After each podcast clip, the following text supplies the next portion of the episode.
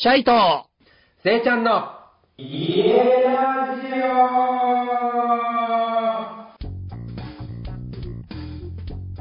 皆さん、こんばんは。オナマステはい。ということで、前回カンカンさんに来てもらいましたが、はい。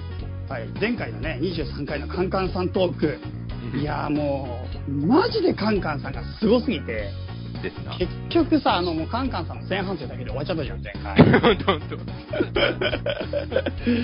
次回ね、またね、あの、ゲストに来てくださいとか言ってたんだけど、で、それももちろん来てもらうんだけど、うん。前回のそのトークの後、要するにラジオの収録の後に、うん結局1時間以上また俺らいや、あの後、あの後長すぎだから、二人の収録終わった後に盛り上がりすぎちゃって。うん。1時間半ぐらい喋ったんじゃない？そうそうそうそうトータルで。そう。で、まああのそこのトークももう本当にカンカンさんの魅力がほとばしってるんで、うんまあ、今回ちょっと特別にカンカンさんにね、そこのところちょっとお話もして、うんまあ後半の方のトークも使わせてもらっていいですかねみたいな。うん。ねえねえ、ほんとほんと。すんごい、俺、うんあの、二人の話聞いてて、うん。あ、すごい、あの、あ、こっちの方向にも話行くんだとか、もうやっぱりチャイのその掘り下げるところの面白さとかもすごいあったから、あ、これ出せるんだったら出したいと俺も心の中から思ってたから。いやもうカン今回カンさんマジでやばく、やばかったね、あれ。うん本当に。やばい。うん。そそんで、その後半の方のトークを、だから今回は、もう本当はこれは流す予定ではなかった。要するに、ただの電話だよね。そう、そう、そう、そう、そうなんだ。ただのう、ん俺たちの電話を、今回はちょっと、まあ特別編というか、おまけだよね。おまけということで。そうだねうん。第23回が終わった後の電話のトークを今回特別配信ということで。そうね。はい。ただ俺からしたらすごい人生哲学があったけどな、話。いやいやいや、そう、だから流すんだけど。本当に電話だった当ただの電話だけど。あ、そうね。すいません。なんもねえ電話、なんもねえ電話流だよな。すいません、余計なこと言いました。す。そう、も皆さんったいないなっていうか、うん、あれだったから、ちょっとぜひぜひこれも。ぜひ、そう、うんお楽しみくださいですよ。はい。ということで、第23回の収録後のトークということで、お楽しみください。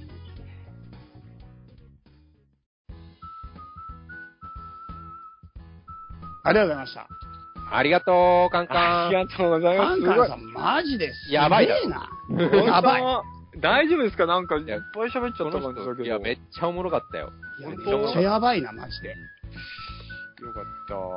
すごいよかったですよ。俺に話してくれてた時よりうんも結構、あの、細かいところもっと話してくれてたから、すごいよかった。あーねうん今回、このなんかたまたま、あのー、何、プロフィールを見ながら喋ってったら、うんう。うんいちいち細かく言っちゃったから、言いたくなっちゃった言いたくなっちゃった うん、でもよかったっす、よかったっす。本当によかった。うんびっくりするぐらいよかった。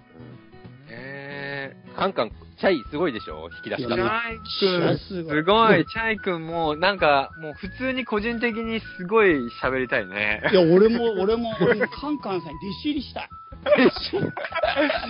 いやいやいやいや、もう。いやいや、僕ね、うん、うん。僕やっぱささっきも言ったけど、頭で考えすぎて全然しなやかに生きられなくて、なるほど。で、も、言ってることはやっぱ頭で分かっちゃうからいけないんだよね。でもそれがいけないことも分かってるつもり。だからあ頭で解決しちゃってるから分かっちゃうから行動に落とせない。なるほどね。でもカンカンさんはもう、とか、せいちゃんもそうなんだけど、うん行動の中で起こせてるんだよね。だから、せいちゃんが持ってるその空気感とかさ、うん偶然が繋がってる感じと、カンカンさんのさっきの話もうほとんど一緒じゃん、その、うんこういう時にこういう人に会ってこうなってっていう、はいあの感じだよね。うん。そうだうね。んだから本当になんよか、あのー全部完璧だって思ってるからさ、うん。初めのうちから、若い時世界はそのままでってこと世界はそうのまま。だから今回のこの出会いとか、うちに来る人とか、こうやうって、ん。うん、確実に会う人っていうのは、もううん。意味があると思ってるから、初めから。うん。うん。だから通りすがりとか、うんたまたまとかはないと思っていて、うん。そうするといちいちこう深く入りたくなっちゃうわけですよ。うん。そのものの本質に触れたくなるから、うん。うん。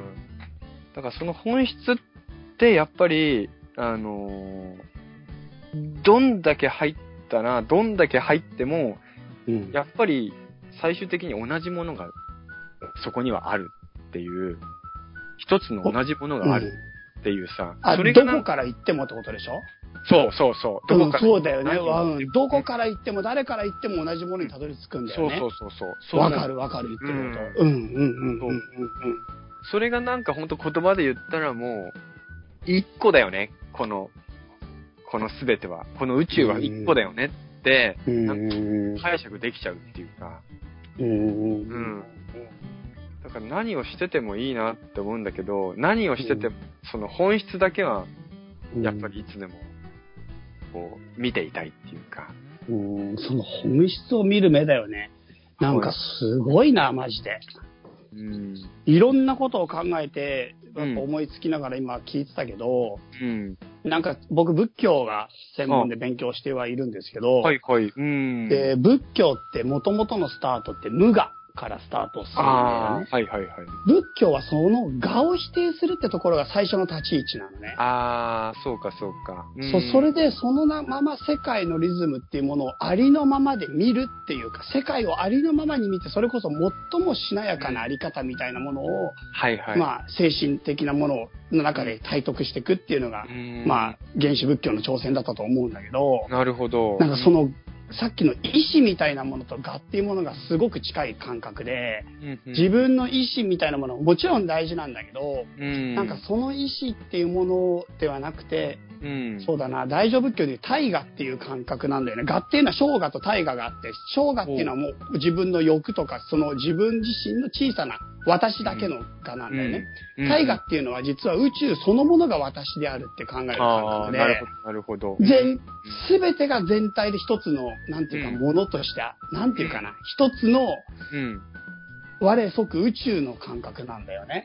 うん、うん、ただ、我を極めてなくし尽くした先にある我は大我であり、宇宙そのものが我であるっていう感覚うがん、なるほ仏教の。到達点である。うんおーなんかそこら辺の、話とすごくね、さっきのね、うん、あの流れに乗る話がね、僕はリンクすると思って聞聞いたんだけど、そう、だから、うんそれは本当に海から教わった、波、波から教わったっていうか、やっぱり人間は追うんだよね、どうしても。。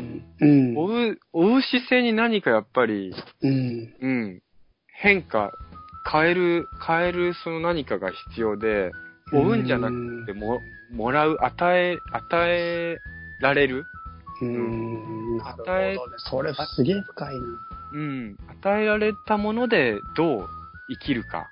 だってこの、この時間だって与えられてるわけじゃない。俺たちはうん80、90で死が待ってるじゃん、大体がさ。うん。うん。そこの、それは与えられているこの時間をどう生きるか。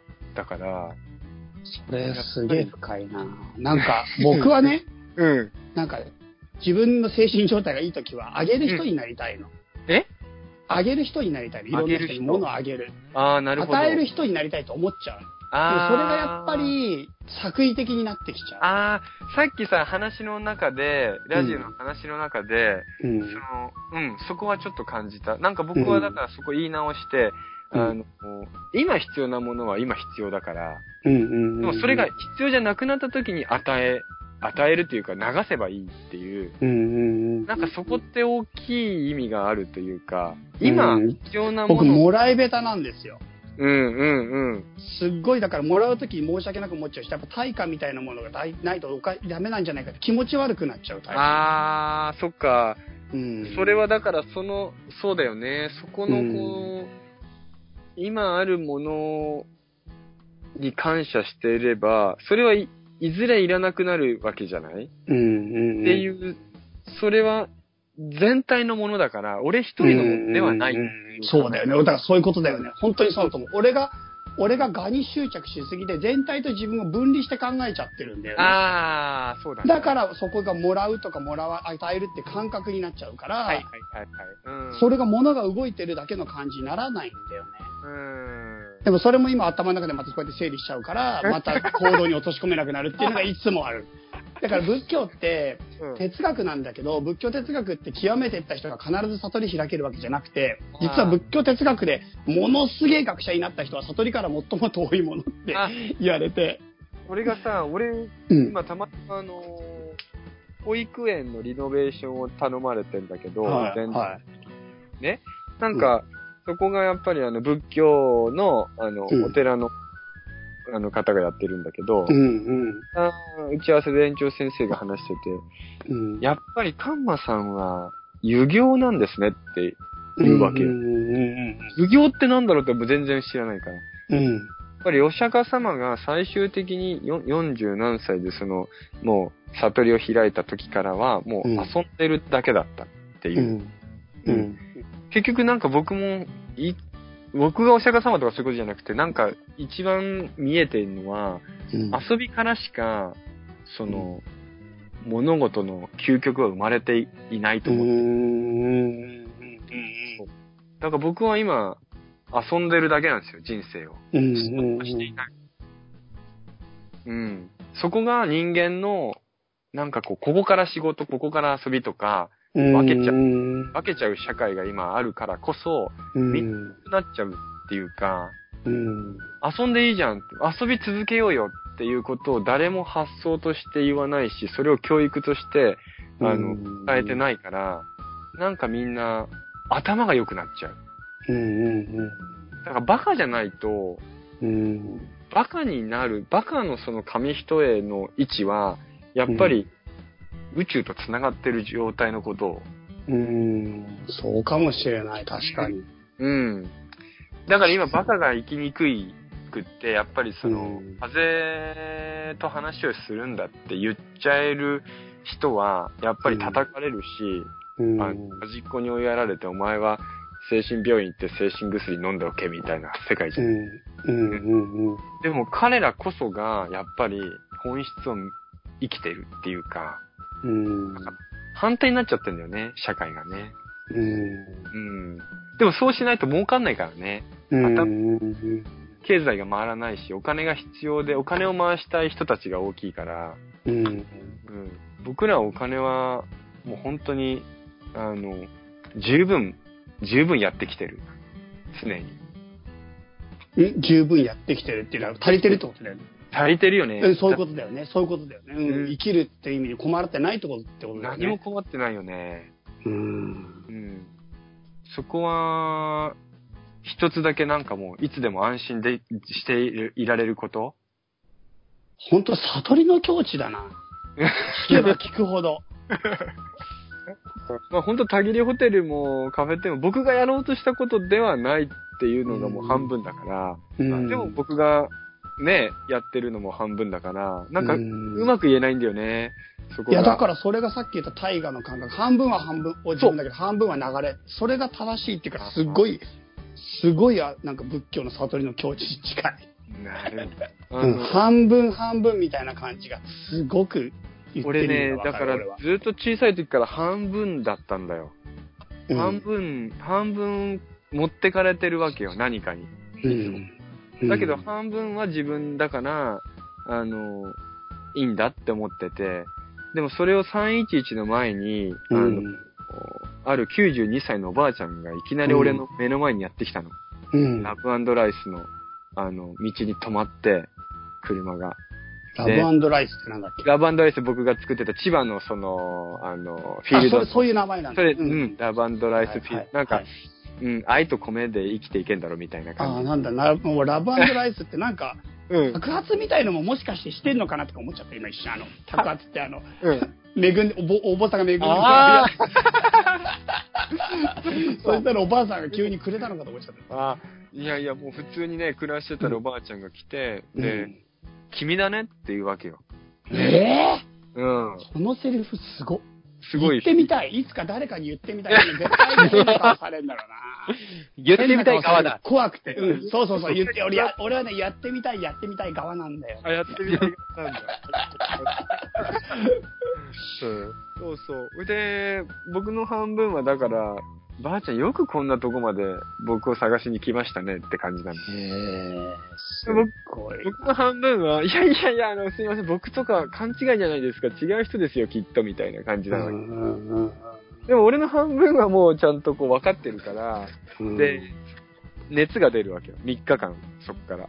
うん、熱、あ、本当の発熱ね。本当発熱。うんもう、うんうん。あちゃんはその棟梁の、棟梁がなくなって、その棟梁にお参りに行くために来てたんだけど、うんそのタイミングで僕を見ちゃったもんだから、あなただねって言われて、うんで、ああ、来たなーと思いながら、で、僕は熱で浄化をするわけですよ。そうう。いうん遂行な、あの、レベル高い人と会うときっていうのは、やっぱりあの、浄化しないと会えないからさ。うん。で、3日間熱出て、で、うん山の上にあの、ギリギリで行ったら、ばあちゃんが、だいぶ時間かかったわねって言って、いや、熱が38度、9度出てて、羅針盤がずっとぐるぐる回ってましたよって言ったら、うんそうね、羅針盤ねっていうわけよ。でも、うん完全に話が、この言葉で言ってんじゃなくて、もうこの、あの、どっか彼方で話をしてるような感じ。うんうんうんうん。そう。で、まあ最終的には、あの、ばあちゃんは、あの、あ琉球王国の最後の末裔なの。へえ。うん。で、ばあちゃんも92歳で、本当にもうあともうちょっとで死にますみたいなところで、ただ、死にきれなかったうん、っていう。えー、なんでですかって言ったら、その、うん見つけられなかったからっていうわけよ。うん。うんあなるほどなと思って。うん。で、えー血ではないって言っててさ。うん。で、今までのやり方っていうのは全部血だったんだよね。うん。うん。血が全てを繋がってきたけど、もううん血ではないことをおばあちゃんは知ってて、自分の、あの、息子と娘がいるんだけど、うん自分が何者だっていうことを明かさないで、あの、育ててたの。本当に小説みたいになってきてるんだもん、こっから。うんここのリアルに面白い小説やん。さっきまでチープな漫画だったのに。うん。うん。いつかこういうものはね、なんか出さなきゃいけないなっていうのはどっかにあって、すげえな。うん。そんで、ごめんなさい、そんで？それで、結局そのおばあちゃんの旦那さんっていうのは、今のその王族たちの、うんあの、絡みの人が、だから、禁断の恋に入っちゃったわけですよ。うん。そう、琉球王国と今のあの王族って確実にもう、あの、なんていうのかな、こう、ぶつかってる状況じゃない？でうん。琉球王国を終わらせたくてしょうがなかった人たちだから、うん。えーおばあちゃんは生き残っていて最後だってことも分かってて、ただ、うん、最後にそのスピリットっていうのを絶対に私は伝えたいって言って、うん。見つけたわって最後俺んとこ来てくれてさ。うん。で、これからかなり大きいことが起こるから、その、あの、流れに乗って、あなたらしく、あなたのやり方でいいからやってくれって言われたの。うん。うん。それが、えーっと、3月、3月、要はだから311の、えー、2ヶ月前におばあちゃんがうちに来たの。うん。すげえな。すげえ話だ。うん。で、こういうことがあるからっていうのをおばあちゃんも全部知ってて、うん。うん。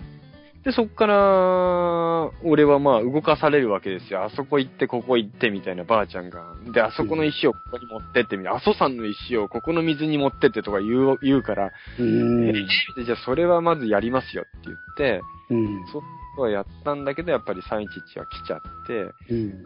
で、最終的にばあちゃん熊本に住んでんだけど、俺うんあの、訪ねてってさ、うん。で、まあもちろん、もうこっちに来た時だったんだけど、訪ねて、いろいろありましたねって言ったら、最後にあなたに、その、私が全部生きてきた、あの、証としての、その書類を、あの、あげるから言って、うん。めちゃめちゃこんな積んだこう書類をさ、俺にドンって渡して、うん。これをいつか解読してねって言われて、うん、で、こう、なんとか文字、こう、ヒロヒロヒロっていう日本の文字だから、うん読めないわけですよ。うん。えーこんなのもらったけど、読めるわけねえだろ、ばあちゃんと思ってたんだけど、うん。やっぱり俺の仲間にそういう、こう、人類学とか学んでるやつとか、うん、なんかいろいろ出てきて、うん、で、こういうのもらったんだけど、これ読めないとか言ったら、あ、僕が読ま、読ませてもらいますとか言って、うノイ君って言うんだけど、そのノイ君が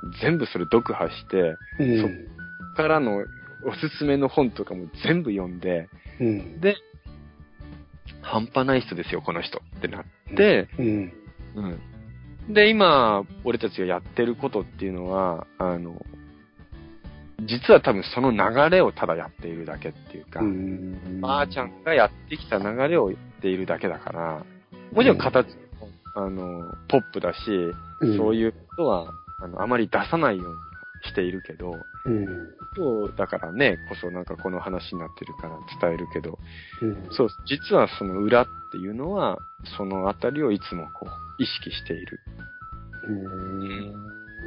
今回のクラウドファンディングも、あの、特に別にやる、やる、俺はやる必要もなかったんだけど、うん。その全体的な仲間のこう流れがそうなってるから、うん、じゃあうん。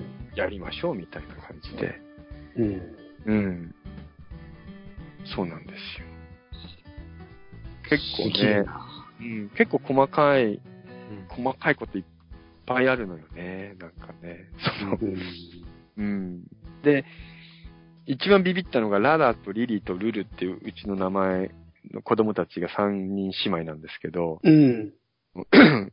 もう、直感で、音で決めたのね。ララ、あ、うんララ、ララっていいな、みたいな。で、うん。ララって来たからリリだろって。でリリって来たからルルだよね、みたいな感じで、うん。何も迷わずにそうやって音で決めたんだけど、うん。実はそのノイ君がおばあちゃんから託された本の中に、うんその、唯一日本、あの、波動を表す音があるって書いて、その中に。うん。その音っていうのが、ラ行、のみ。波動を表す音なんだって。えだからそういう名前つけてんのみたいなこととかね。うん。なんかこう、後からなって答え合わせみたいになってんの？そうなんだ、そうなんだ。ううんん。すげえな、マジで。そう。だから、すごすぎる。ほんと。ねうん。なんかその辺は多分お二人はきっとキャッチしてるからきっとこういうことになってるとは思うしね。今、いやー、うん。キャッチできてなかった。いや、できてなかった。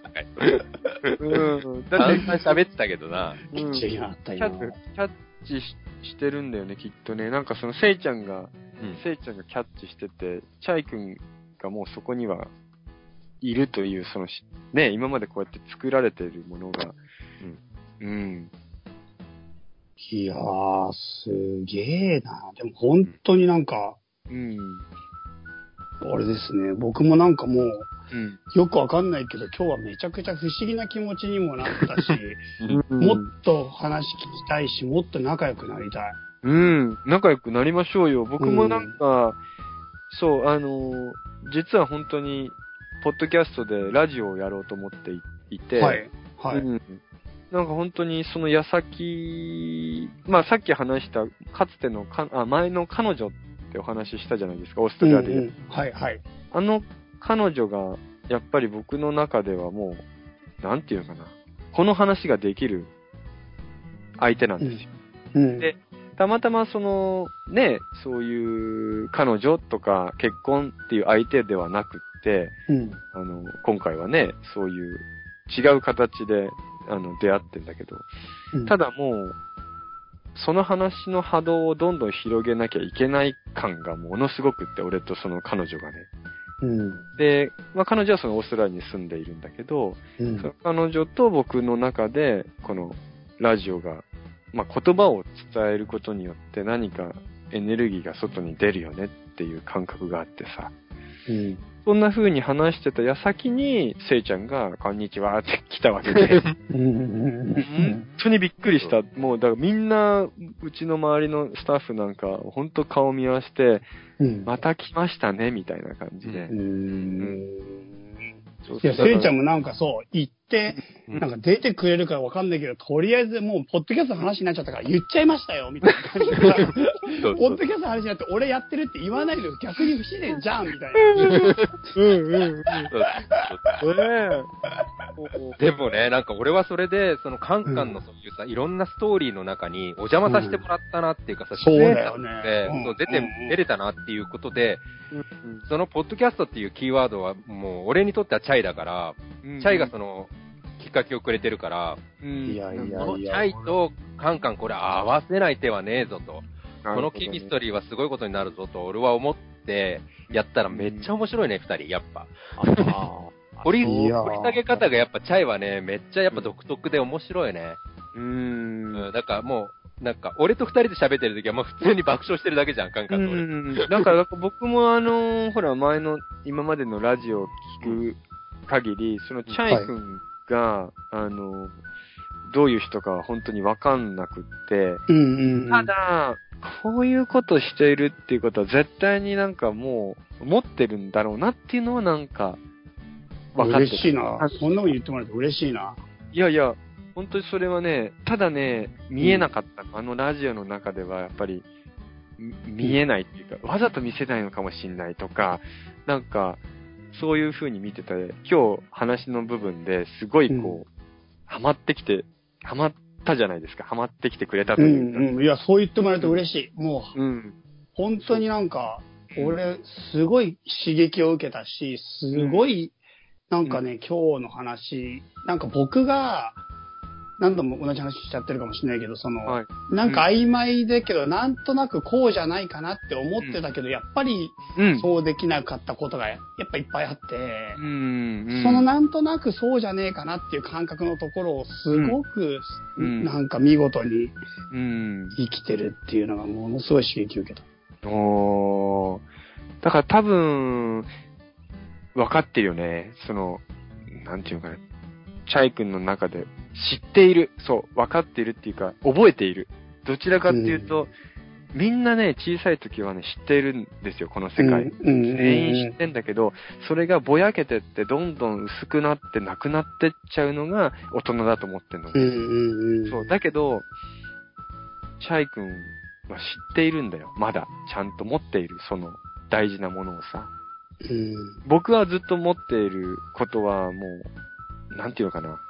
持っていたことに気づいたんだけどね。だからもっと出さなきゃって思っていて、うん。うん、伝えたい。その伝え方をこの数年で学んだっていう感じかな。だから、うん。うん。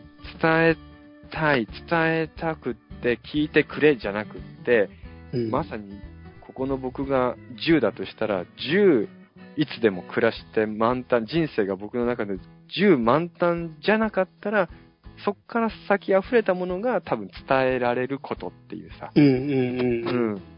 だから、伝えるんじゃないんうん、わかる。だから結局自分を一生懸命生き抜いたものの姿からとこぼれてくるんだよね。ああ、まさにまさにまさに。うん。その、それって芸術でも何でもそうだよね。その人がね本気でやりたいことを思いっきり打ち込んで、うん、思いっきり輝いてる時に周りが感動して、いやでも俺やりたいことやり抜いてるだけだからみたいな。書きたいこと書いてるだけだからっていう世界だよね、本当に。そうだよね。うんあれを、あれはやっぱり、実は一回頭に入っ、頭にそれを入れちゃうと、一回戻されちゃうというか、うん。なんかこう、そこに持っていくのが難しいじゃん。でも子供たちって、そんなこと考えもせず、うん。みんな目キラキラして生きてるから、うん。なんか見ているだけで、こっちが嬉しいとかさ、うん見ているだけで、なんか幸せだみたいな、うん。ううん。んあの領域に彼らはまだ住んでるから、それを守りたいっていうのもあるよね。うん。うんそこはなんかこう、次の世代を守りたい人間としての気持ちみたいなさ。うん。うん。ただ、だからといって俺をこう焦がすんじゃなくて、もっと自分も、まあ、子供のようにというかね。うん。うん。いやー、好きないっすな。いや、本当に。俺も会って喋りたいね。会って喋りたいよ。ううんん。なんかさ泊まりに来たいわ。そう、たぎりホテルさチャイム泊まりに来れたらさ、その泊まりに来て取材さ、してさ、またトークもしてさってやれたらめっちゃえ、いい。いつまでやってるそうだそうだのホテル自体は？たぎりホテル自体はね、一応ね、5月の末で、えー、宿泊を終わりにしようかなと思って5月の末だったらいけんじゃねえの？お？嘘、マジ？めっちゃ嬉しいんだけど、チャイが来たら。来た。いい。うんあのーそしたら、もちろん映像もやってさ、カンカンともさ、お泊まりしてさ、サーフィンもできるよ。サーフィンもして、うちにぜひ、ね、自宅にも泊まってくださいよ。マジですか？いや、うんえ、てか、ゴールデンウィークはやってます？ゴールデンウィークはね、やってますよ。やってるやってる。埋まっちゃって僕んじゃないちょっと普通の仕事をしちゃってて、そうなんだ、土意外そうなんですよ。うん土日しか休みがなくて、今。ほんと、うん。シャイ君、そうだ。それ、せいちゃんが言ってたよね。あの、そう。ああ。そうそうそう。それこそ僕はもう。うんう。子供の可能性とかあと生き方がどんだけ自由かみたいなことを伝えたくて、なんていうか本当の意味での生きる力じゃない、なんか、どうでもいい社会の常識とか自分を縛り付けて可能性を潰すような価値観みたいな、あんなものにもう暴殺されてるものが苦しすぎて、で、それ、なんか、生きるっていうことの多様性ってものを、うん。なんかもっともっとうん。子供はし、子供っていうか大人が知らないといけないっていうかさ。で、それで僕はその、そういったことが自分自身の中でもテーマであって、ポッドキャストやったり、まあいろんなことやったり、自分の興味のあることを横でいっぱいやってきたんですよ。なるほどね。その中でちょっと自分の中で、なんうんかこうやっていろんなつながり、それこそせいちゃんにものすごい僕は刺激を受けたんだけど、世界遺産と雑学の旅やってる時にせいちゃんがインドから会いに来てくれて、僕のところに。えーそれこそ占いしてくれって。え 興味もねえのになって。そうー、すごい。お前に会いたくてみたいなの来てくれて、うんすごいそれに感動して、うん。うん。俺本当にただの普通の人で占い師やってるよって言っただけで、だうんポッドキャストでどんどんいろんな人が来てくれて、会いに来てくれて。はそれでいっぱい人脈が本当に広がって、その時に。初めてね、うん。本当に恥ずかしながら初めて生き方の多様性っていうのを目の当たりにしたんですよ。はは、なるほどうね。ん、自分もいろんな生き方を知ってて分かってるつもりだったけど、せいちゃんみたいに投げ銭だけで当時ね、せいちゃん投げ銭だけで生きてたの。ね しかも結婚してるとか聞いてえ。、そんなやつ結婚できねえだろって普通思うじゃないですか。うん。それに衝撃受けて、なるほどな。そう自由だなとか、もう歌を一生懸命歌ってる人とかが、もちろん芸術やってる人とか楽器やってる人がいろんな人が、仲間がいっぱい増えて、うん。みんなそれでなんか友達になってくれて、その時に、ば学校の勉強ができるとかできないとか、あとお金があるとかないとかじゃなくて、生きるってことが、もっと自由でもっと楽しくて、もっとダイナミックにできるんだぜっていうのをあいいね。いいね。たい。うん戻ってきた時に仕事辞めたんですよ。へえ。はっは。で、辞めて、俺もうん2年間フリーで自分でもう好きな放題やろうと思って生きてうんて、でも、もちろんノープランだし、うんそれこそそんなになんか僕の中でうん。思いっきり何かあったわけじゃないんだけど、うんで。もその時に思ったのはなんかうん僕自身がどうやって生きていくのかって向き合っていかなきゃなって思って。なるほど、なるほど。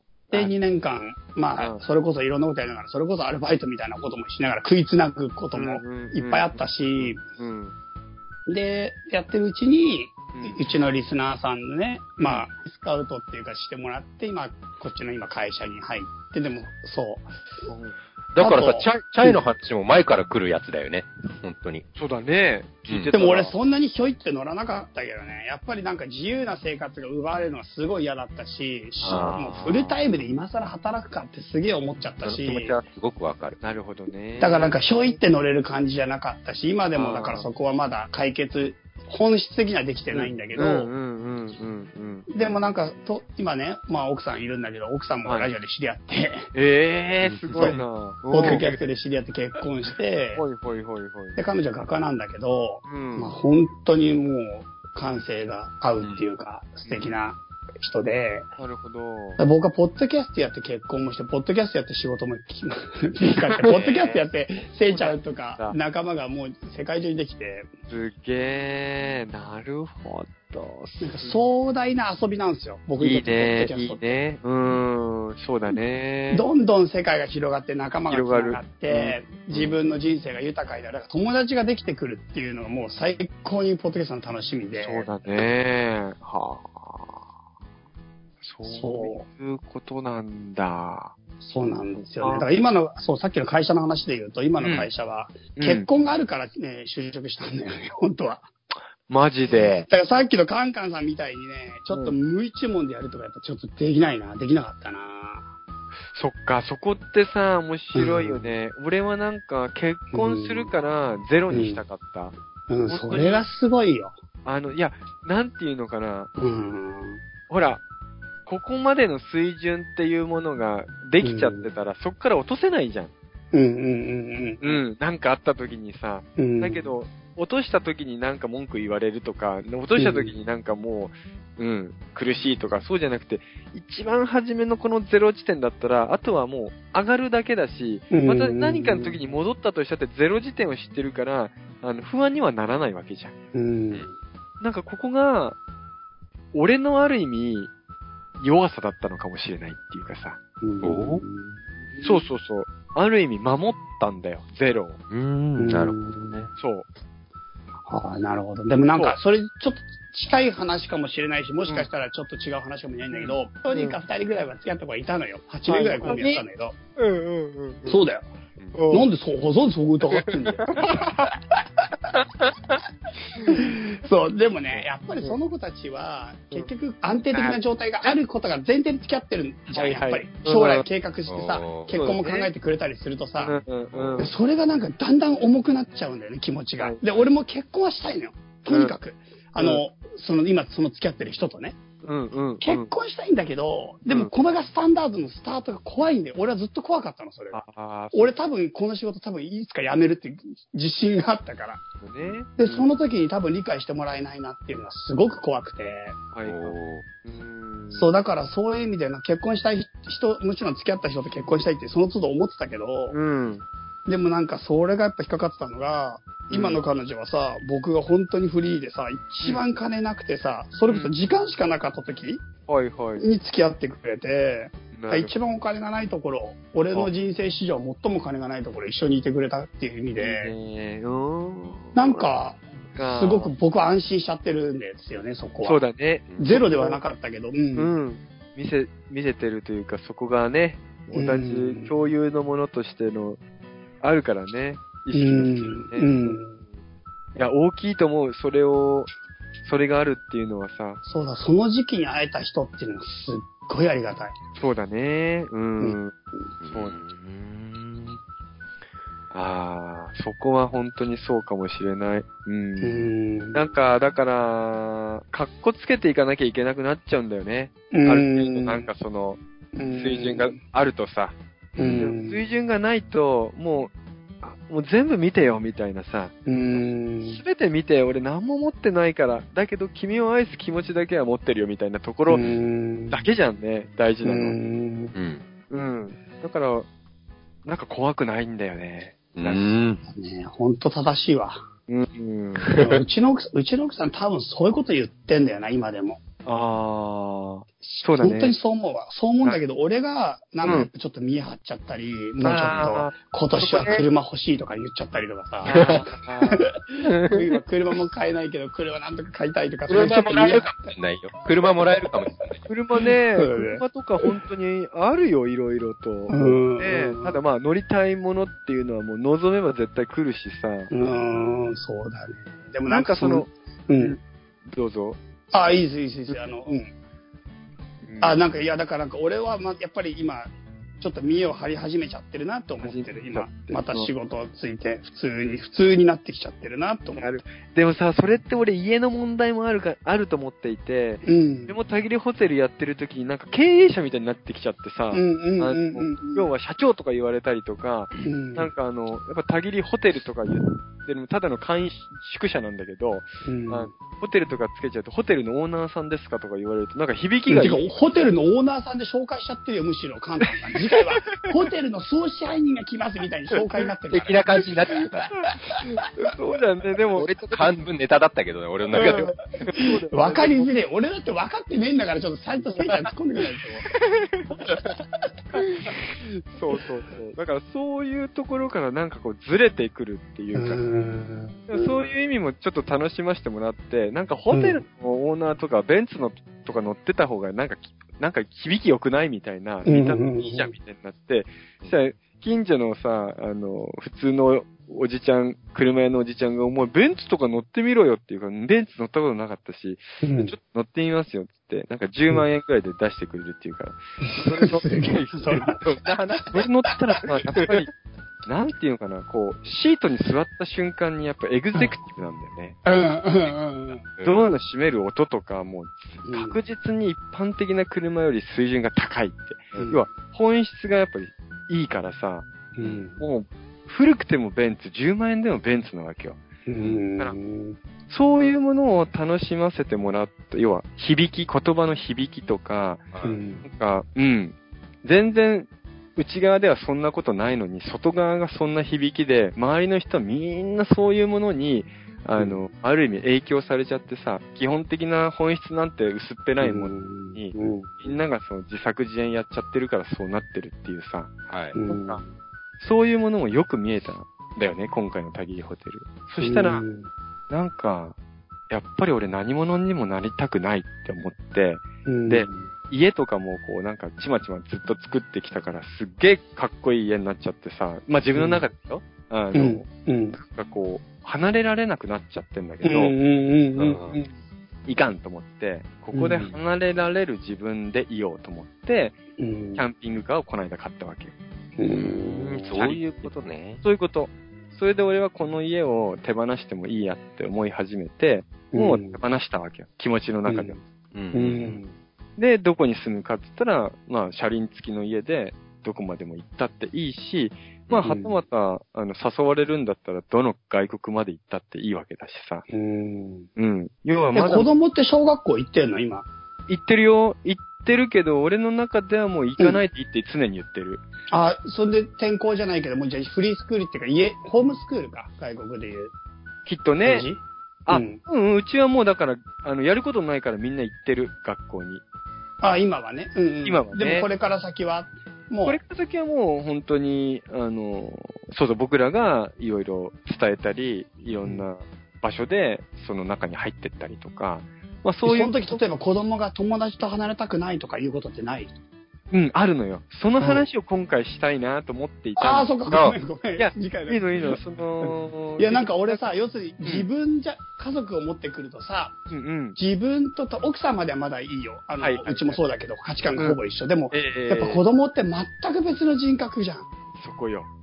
うん。その形成されるのが、そあの、もうね、あと2、3年なんですよ。今、小学校3年生9歳なんだけどー、うん。うん。ちょっと、ここで行かなかったらもう無理なんだよね。うん。できちゃう。要は学校うんに、学校の友達とか、そうん。の社会の中の一員として自分がコミットしちゃって、そこにこう、もう、世界が生まれてるから、うん。うん、そこをずらしたくないって気持ちなんだけど、うん。今はね、まだ大丈夫なんだよね。そうだからずーっと想像してた。彼女たちを、あの、この家じゃなくって、どっかに連れてって、もっと違う次元に持ってっちゃおうみたうん。いなの、うん。うん。ずーっと想像してた。え、これさ、待って、あのさ、うんあの、チャイが来れるんだったらさ、来てさ、あのまあ、公開収録じゃないけど、まあ、そんな感じのやつとか抵抗なかっか、俺、マジでちょっと待って、行きたいんだけど、ただ土日になっちゃうっていうのはちょっとあれだよね。ゆっくりできないよね。たできるんじゃない？できる。5, 5月の？土日 ?5 月でも、え、てかね、ちょっと待って、最短、いつ、いつ、いつが一番いいかな？と、あの、あ、最、5月でも、5月全然、あ、でも5月だと連休がいいんですか？いや、連休だったらもう確実に全然いられるよってだけの話で、あの、連休中だとね、多分いろんな人がこう、入り乱れてるかそうら。ですよね。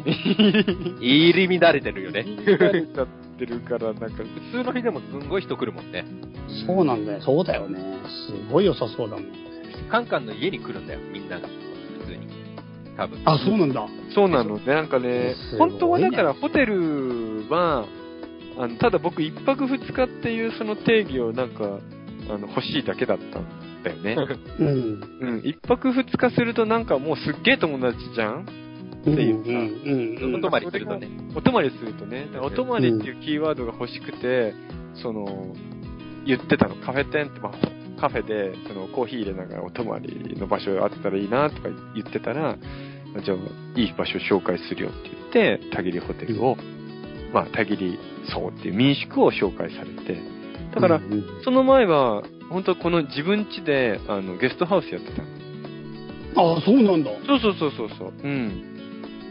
だから、ゲストハウスってもう、もう半ば強制的にご飯とかお風呂とかみんなで入るみたいなさ、まあお風呂はみんなで入んないけど、ご飯はもう一緒に食べて、あの寝るときはもう、はい、寝てくださいみたいな感じで、うん子供たちがなんか絶対漏れなく、あの、まとわりついてくるみたいな、そういうゲストハウスやってたんだうんけど。うん。